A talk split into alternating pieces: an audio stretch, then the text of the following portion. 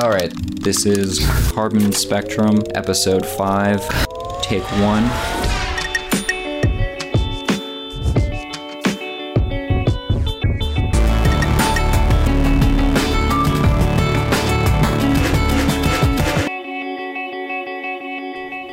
Testing one, two. All right. Good morning, good afternoon, good evening.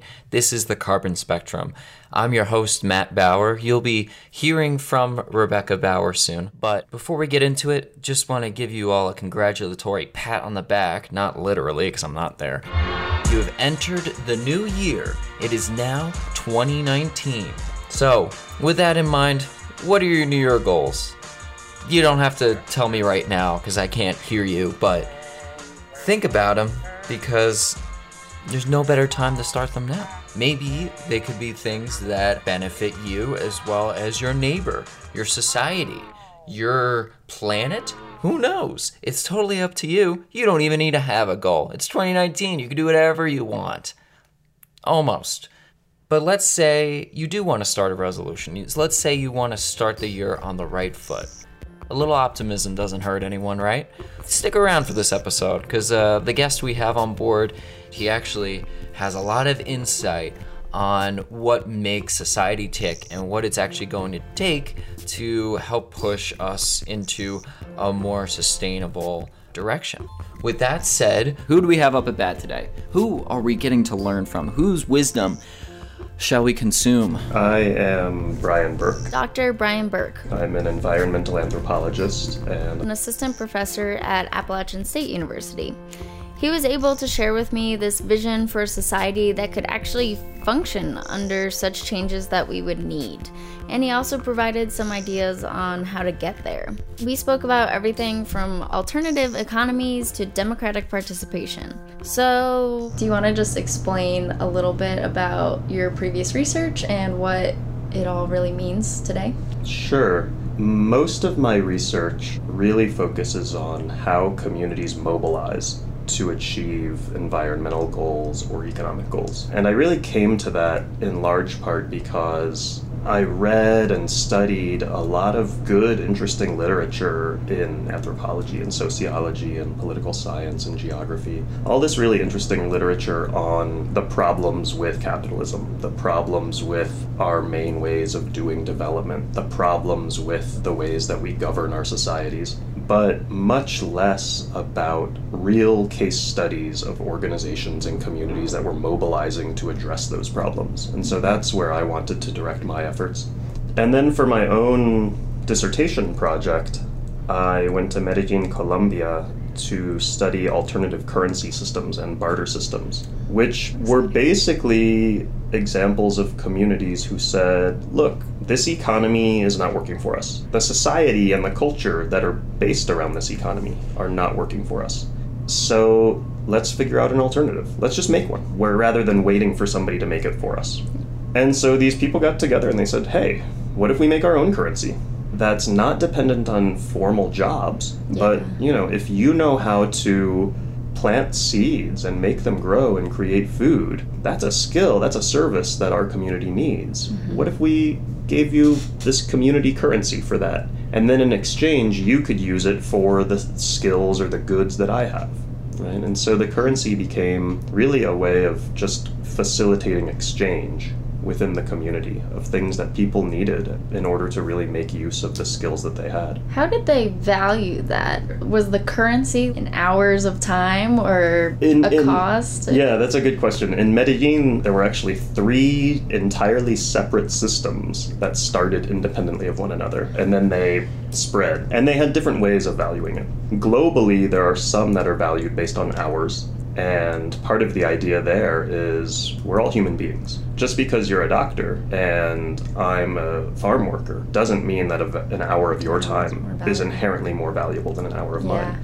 And, and the, the counter argument is wait, but I put in all this time and all this money into becoming a doctor. Yeah. Right? But the counter counter argument is right, you got to enrich yourself. You got to pursue this interest. Mm-hmm. You got to mm-hmm. invest in yourself in this really luxurious way. Yeah. That's great you're still a human being and I'm still a, a human, human being. being. Yeah.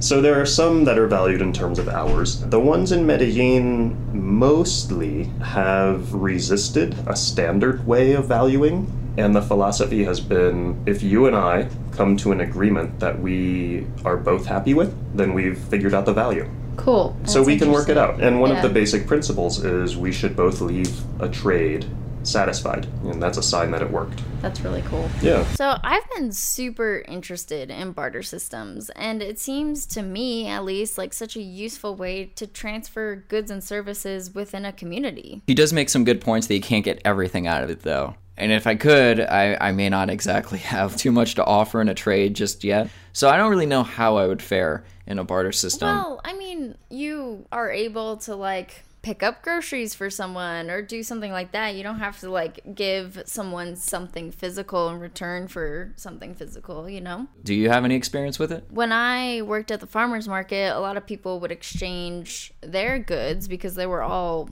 makers of sorts, you know. So a farmer would trade some vegetables for some coffee, or you know, the pasta guy would get eggs in return for making another farmer some pasta. And it was like a pretty good system and like very unofficial and would just happen, but I guess that is technically a barter system of sorts. I see the correlation, for sure. That's pretty cool. Yeah, so what I thought is like cooler than these like itty bitty small scale barter systems that I'm more familiar with is the big barter systems that Brian spoke about, like in Colombia and in New York, and how successful they were, even with like hundreds of people on board. I'm intrigued.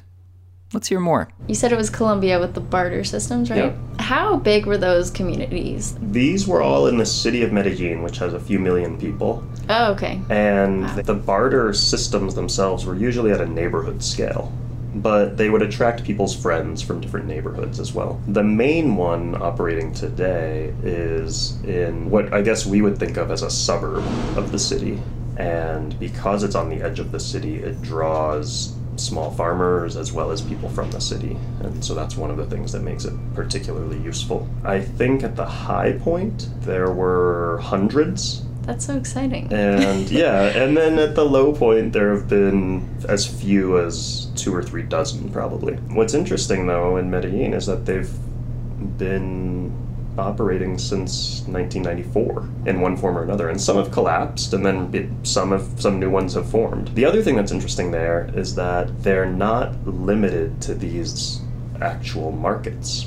So, a few dozen businesses and cooperatives and nonprofit organizations across the city have also started to do their own barter projects. And some of them are only one time a year, and actually government agencies as well. Really? Yeah, so the Department for Sports and Recreation for Kids mm-hmm. does an annual barter fair where people make toys, they get donations of toys, and it's a chance to educate kids in other values like sharing and caring for community rather than just getting what's good for yourself. And so if you were really committed, you could go to probably between 35 and 40 barter events each year, Wow. right? So almost one a week. That's awesome. Yeah, it's pretty neat. What do you see as some of the major drawbacks to a barter system? What many people see as one of the main drawbacks is that you can't get anything you want the instant you want it. Hmm. From an environmental perspective and from the perspective of supporting local economies,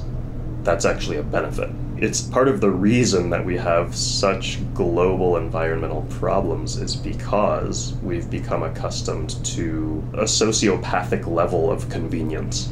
Our demand for convenience, our demand for immediacy, our demand to have every desire fulfilled instantaneously is literally destroying society and the environment. And so I actually see that as a strength mm-hmm. the fact that it slows us down, and if we're really committed to working within that system, it forces us to ask first of all, do I really need this thing?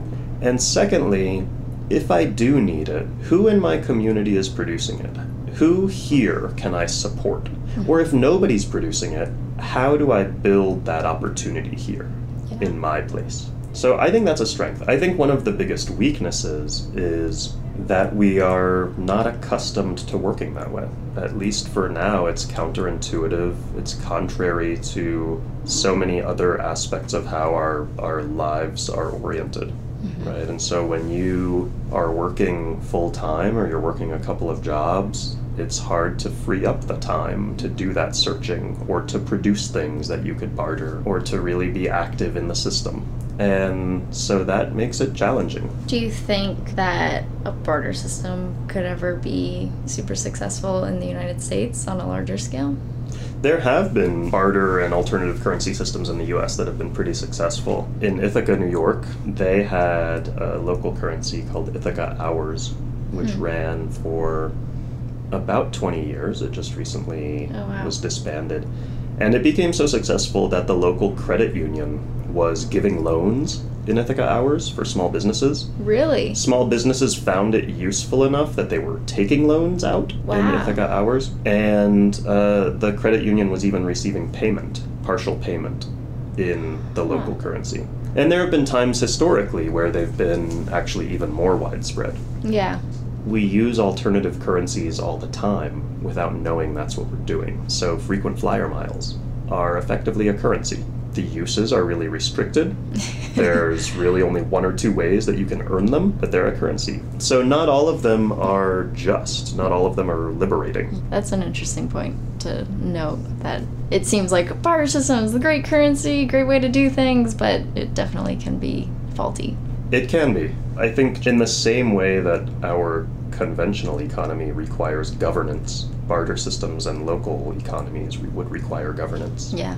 And we clearly haven't achieved the right level and the right types of governance in our conventional economy, mm-hmm. right? That's Lord Stern, an environmental economist from England, calls climate change the largest market failure in hmm. human history. It's also probably the largest policy failure in human history. Yeah. Right. No. But to finish the question about my research, recently I've been also studying environmental and climate issues in the US as well. So since 2012, I've been working in Western North Carolina to look at how people engage with environmental governance, how what we call lay people, right, non scientists, non politicians, how they develop their own environmental knowledge, often multi generationally, hearing what my grandmother said and what my mother said and what I, you know, and seeing how the land has changed and how some of that knowledge is really sophisticated. So we're looking at this local environmental knowledge and the types of actions that it generates, in part because there's pretty good reason to believe that most responses to climate change or large scale environmental change will be informal, community based, or household based and really driven by that kind of local knowledge. So, understanding what that is, I think, is important for being able to see what those responses might- might be and how we might be able to create conversations and collaborations that wouldn't exist otherwise. That's exciting to hear. it is, it's encouraging. a little bit of hope. At the same time, there's very little public policy in place to support that kind of action. And really disturbingly little consideration by local and state government officials of what we might need in order to prepare for climate change.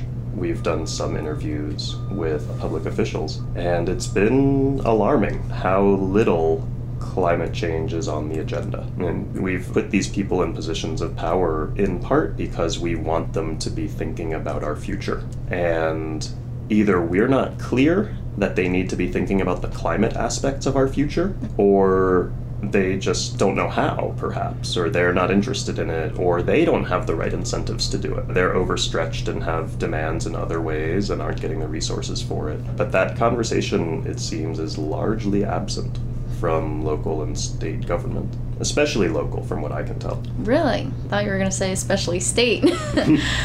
so, I wanted to hear from Brian if he had like a vision for the future of the United States.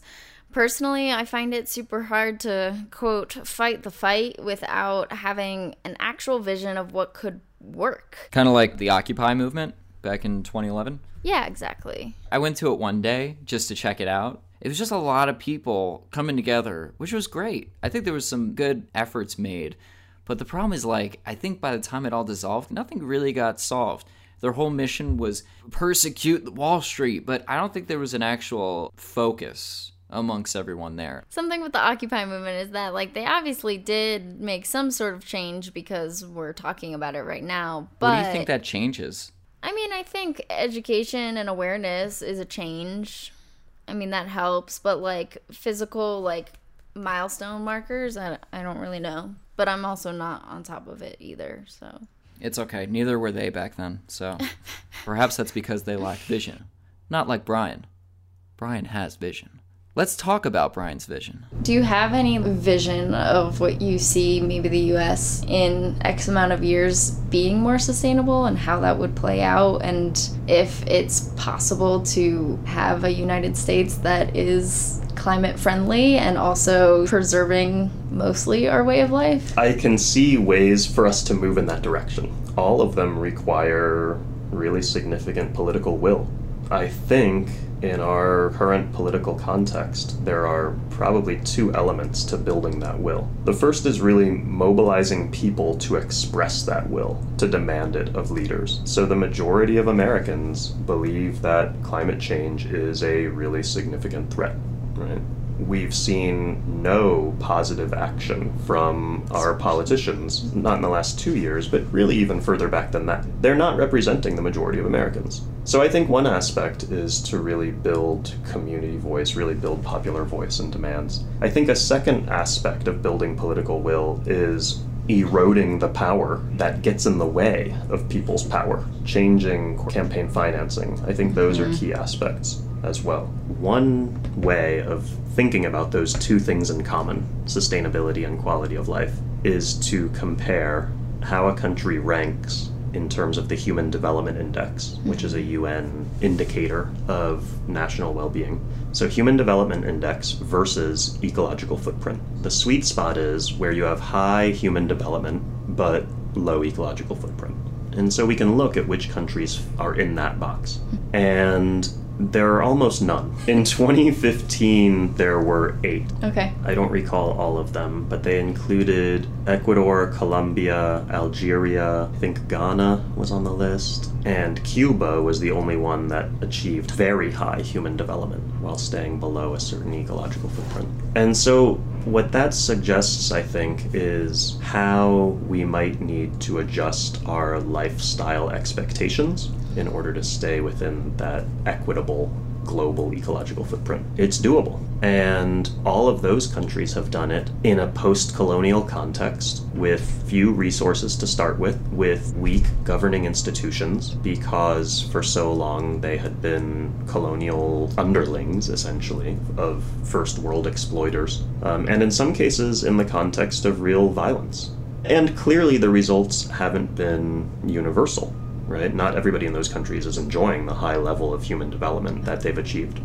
So I don't know that they're exactly models to follow, but they do provide insights. And we certainly have far more resources, both economic but also political and technological and cultural, going into that challenge than they did when they became independent. So I think it's clearly possible. It will take a massive change. I think it's really important to shift our thinking from seeing environmentalism as a matter of personal action to thinking about collective action and collective infrastructure, right? It's really hard to achieve ecological purity. To be, you know, there are these books like Zero Impact Man or whatever, right? It's yeah. really hard to have zero impact when you're only doing it yourself. But when you are really systematically building a community of people, a society, an economy mm-hmm. that supports that, it becomes much easier and it becomes much more impactful. And so Absolutely. that I think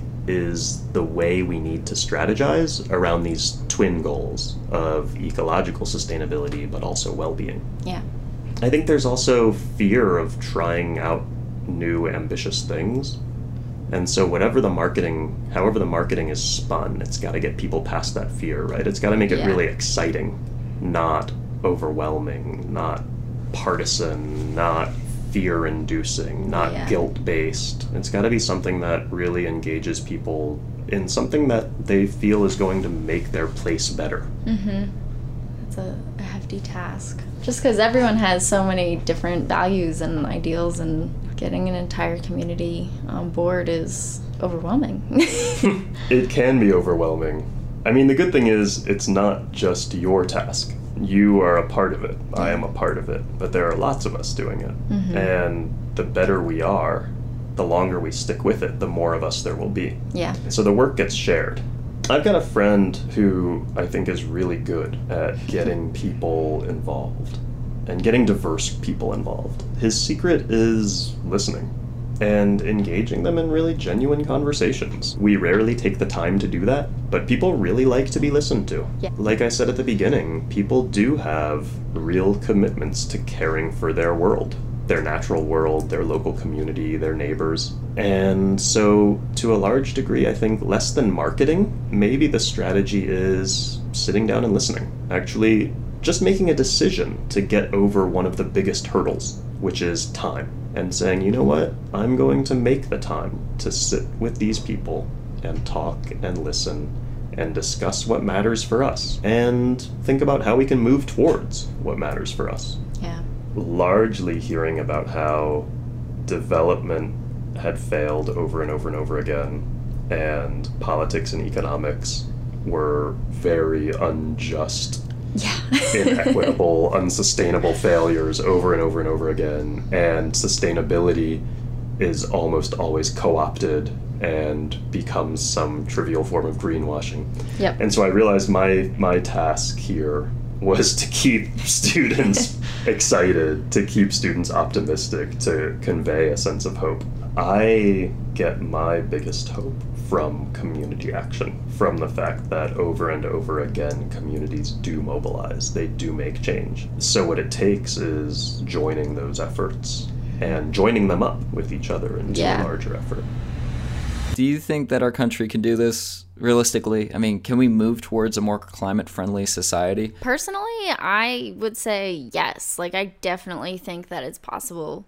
And I think that Brian brought up some really good points about politics and community voice. I have a very, very hard time staying on top of all the elections and what's going on in DC. And even though it's so important to be active in that way, I still struggle to be present. Um, there are very good organizations that I try and follow to give voting information for people who are running. Most of these organizations are based on outdoor recreation and public lands, especially out in the West, because that's been a huge issue but they do a good job because I think the people that are usually in support for public lands are the people who are also very climate aware and know that we need to do something.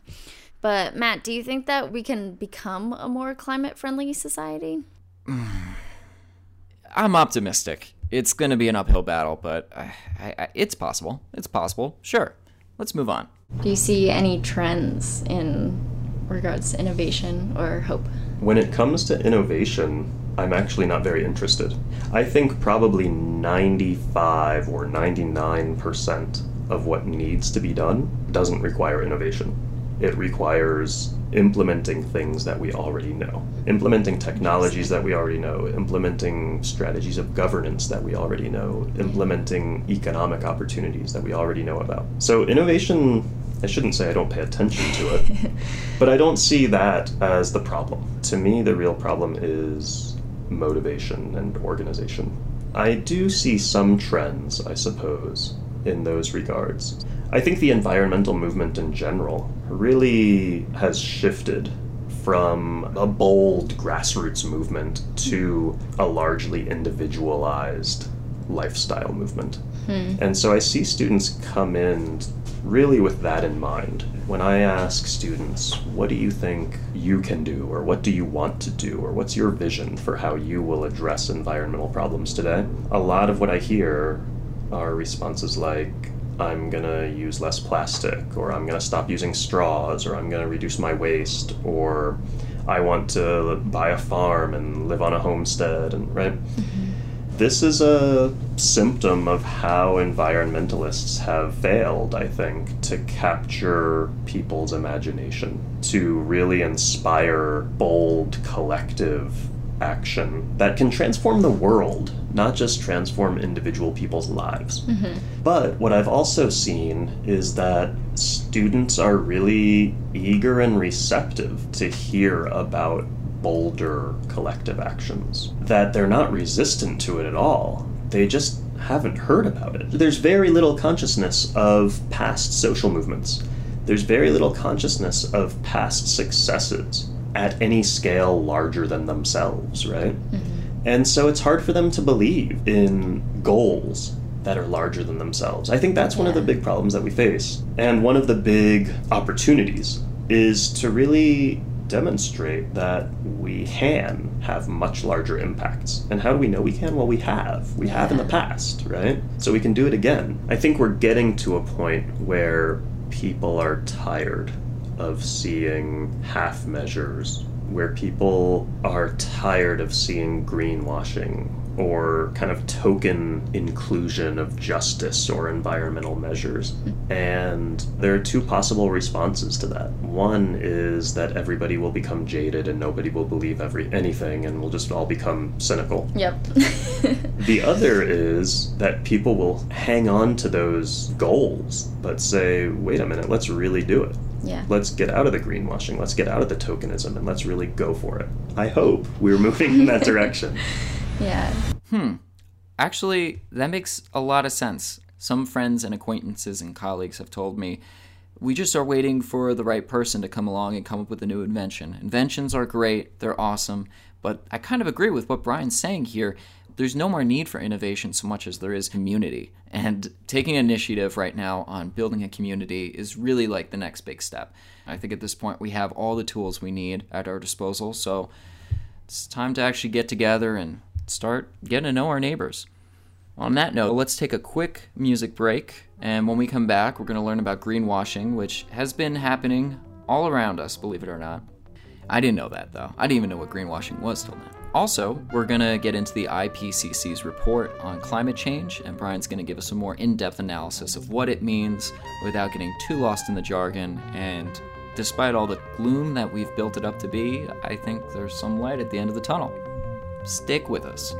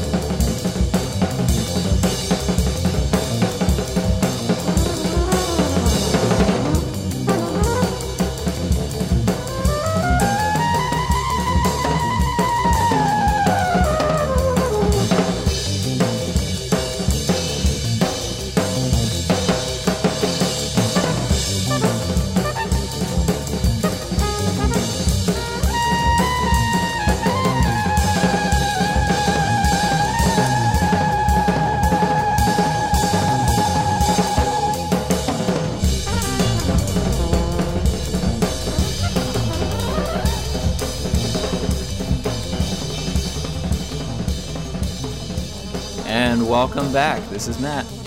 This is Becca. and we're doing a podcast. It's called The Carbon Spectrum. Let's get into it. Can you explain greenwashing for those who don't know? Greenwashing is imagine a dirty factory, and instead of really significantly cleaning up the factory, you create the appearance of cleaning it up. And maybe it has some small benefit, but you put a nice splashy smokestack on there and you paint a green logo. It works best if it's got like a leaf, maybe a tree growing, and hands. People really like hands, right? So it has this sense of like, yeah, it's from the people and it's growing and it's green. So the focus becomes having the appearance of being sustainable rather than genuinely being sustainable. I think it largely grows out of corporate environmental responsibility initiatives and the people's realization that you can win consumers and you can charge higher prices if you really do a good job of marketing yourself as green. Mm-hmm. Is there anything that you would suggest to our listeners to start implementing in their lives in order to move our country forward? Well, on the one hand, who am I to suggest things to them, right? I would encourage them to really figure out what's most important and most meaningful to them and start working on that. On the other hand, I can throw out some starting points. Yeah, that sounds Right. good. I think on the national level, really demonstrating that you want change, that you want change in the process of politics. For example, overturning Citizens United, changing campaign finance reform, that kind of stuff. But also change in the substance of politics. It actually matters to you if we are putting a million new dollars into expanding highways versus a million new dollars into public transportation. Or it really matters to you if we are putting billions of dollars into subsidizing large scale agriculture to feed animals versus billions of new dollars into small scale agriculture to feed people. Just manifesting these concerns, I think, is one really important starting point. And then I think at the local level, there's probably a lot more room for action. Actions that generate that satisfying sense of, of, mm-hmm. of success. Yeah. So, paying attention to your local energy commission or environment commission or whatever committees and boards your your town or your county has, mm-hmm. and I think engaging with them. I think that's a really promising avenue. Is there anything in your personal life that you do to live more green?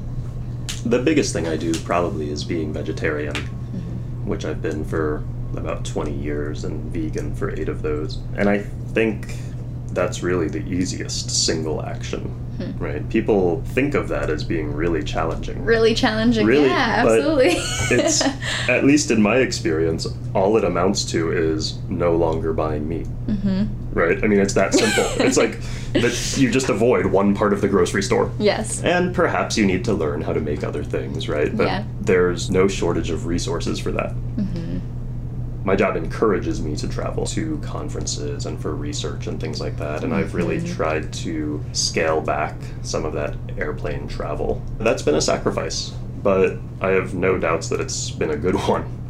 And the other thing I think is that apathy is also a lifestyle. It's a lifestyle choice in the same way that eating meat or not eating meat is a lifestyle choice. So I think one small thing that probably is far more important than we realize is making tiny commitments to being less apathetic. And that can be as simple as going to one town planning meeting a month or to a year Yeah. right? It can involve going to a couple of informational events by local environmental organizations or local racial or economic justice organizations. Mm-hmm. Just showing up at one of those says to the candidates, oh, there's a constituency for this. There's a Yeah. constituency for economic justice, for racial justice, for gender justice, for environmental justice, for climate responses. And I think starting to build a lifestyle that's based on political involvement and action is really meaningful. The bottom line is, as we deliberate about the lifestyle changes that we would like to make, we think about them not only in terms of sacrifices, right? The things we can give up, mm-hmm. but also the things that we can do proactively Yeah. we still run the risk of reducing environmentalism to a series of individual actions, Yeah. even if we spin it as enhancements in life mm-hmm. rather than sacrifices. And so I think we still need to be careful of that. Yeah. We still need to recognize that those kinds of lifestyle changes might work well as an on ramp, but they've got to be an on ramp to a more powerful, significant highway. Yeah. And that highway is really where we need to be looking. One thing that really hit home for me early in my environmentalist journey, I guess, was in my Environmental Studies 101 class, learning about how much waste there is in our food system. And mm. what really struck me actually was fishing. I don't know what the stats are today, but at that point, learning that for every pound of fish that was delivered to the market, there were 13 pounds that were killed and thrown back in the ocean. Really? And I just, the sense of waste just struck me as so unconscionable, so intolerable. It was an affront to my sense that the world should not be wasteful. Yeah. More than like, I like animals or I care about green spaces or you know. Mm-hmm. It was just this sense of like, wow, we have to be able to do better than that. Yep. Ultimately, I think what we need is a social movement. A massive social movement. Yeah. Last week, the Intergovernmental Panel on Climate Change, which is a subset of the UN that's dedicated to climate change analysis and negotiations, issued a report that said things are far worse than we thought. The really catastrophic changes that we thought wouldn't happen until we hit two degrees of warming are actually going to happen when we hit one and a half degrees of warming. And we really only have about 10 years, 10 to 12 years, to act massively to avoid one and a half degrees of warming. And so, what that means is to generate that level of change means creating a mass movement that demands it of our leaders. Some of the, I think, meaningful statistics about this are that, for example, the IPCC estimates that the funds necessary to implement this kind of large scale change amount to 2.5% of global GDP per year. Really? So, 2.5% Huh. of the total value Yeah. of all the economic goods and services produced every year would have to go to addressing climate change. That sounds huge, and in a way it is huge. But to put it in perspective, we currently spend about 2.2% of our global GDP on military spending. So clearly, we have those resources. We are putting those resources into all sorts of different things. We're just not choosing to put them into averting really significant climate damage. Yeah. There's a, a really good article in The Nation by Chris Hayes in which he compares what's necessary for us to get off of fossil fuels to historical precedents. And he says, look, is this kind of massive change possible? And so he runs some numbers and he says, actually, yes, there is a time in American history when we achieved a radical and very quick change in our energy source. And doing so at that time required wealthy people to give up trillions of dollars worth of wealth, which is exactly what we have to do now, Yes. right? In order to get off of coal and get off of oil and get off of gas, we need those companies to be willing to sacrifice trillions of dollars worth of value. So that time historically was in the 1860s when slavery was abolished. Emancipating slaves essentially amounted to a total change in the source of agricultural energy. And it was a government mandated elimination of trillions of dollars worth of value. That required a war in which a million people died. And so he ends the article saying, hopefully, we don't need that this time too, Yeah. right? I feel But like that's so counterintuitive. it's not unprecedented. We've made really significant changes before. We are already dedicating 2.5% of our global GDP to all sorts of things. We're just not dedicating it to efforts to prevent millions of deaths due to climate change in the next several years. So, one of the questions is can we imagine a climate army? Can we imagine a people's climate army? Yeah. Can we imagine that kind of investment? Because ultimately, that's what it will take. And so, if you ask me, what actions do we need to take to get there? Mm-hmm. We need mobilization on every scale. We need people quickly making changes in their own lives, but we also need people quickly making changes in their local politics and their state politics and national politics, and linking up with international movements for climate justice mm-hmm. If we're not really clear about the scale of change, then we'll just keep tinkering. And that's what the IPCC told us last week. They said, look, we've run out of time for tinkering. Yeah. Tinkered enough. We need to get real. And we've got about 10 years to do it. And 10 years is enough time. Yeah. But we need to get down to work. It's kind of, you know, you as a recent student, me as a professor, we have to write papers all the time, right? Mm-hmm. And we know what it's like. You know for months that you have this paper to write Yes. And yet you wait until the last three days, Mm-hmm. right? But you get the paper written, Yeah.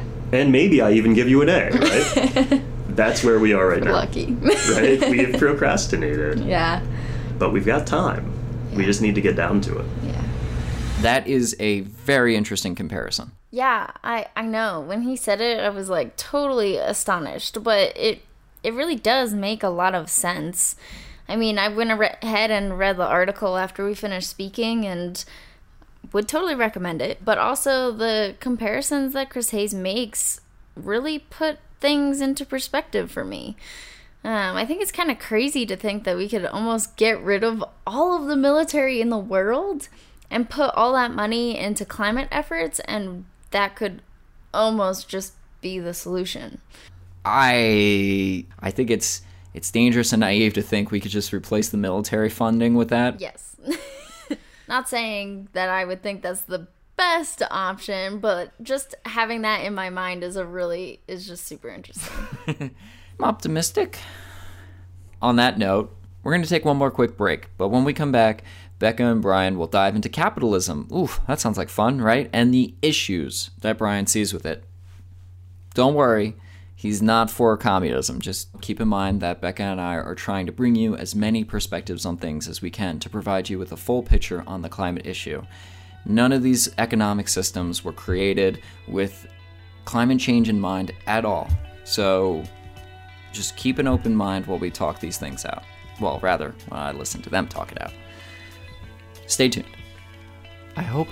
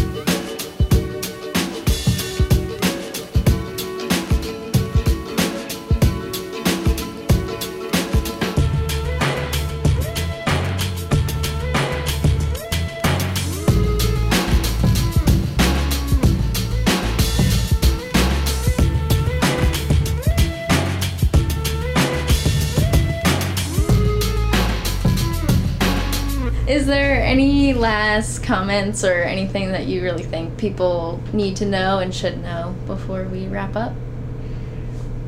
I mean, do you want me to talk about capitalism? It's always a fun topic. So, people often get scared when they hear that capitalism is a central part of the climate problem because they think, well, what else is there? Does that mean we have to be communist? Well, that didn't work, No. right?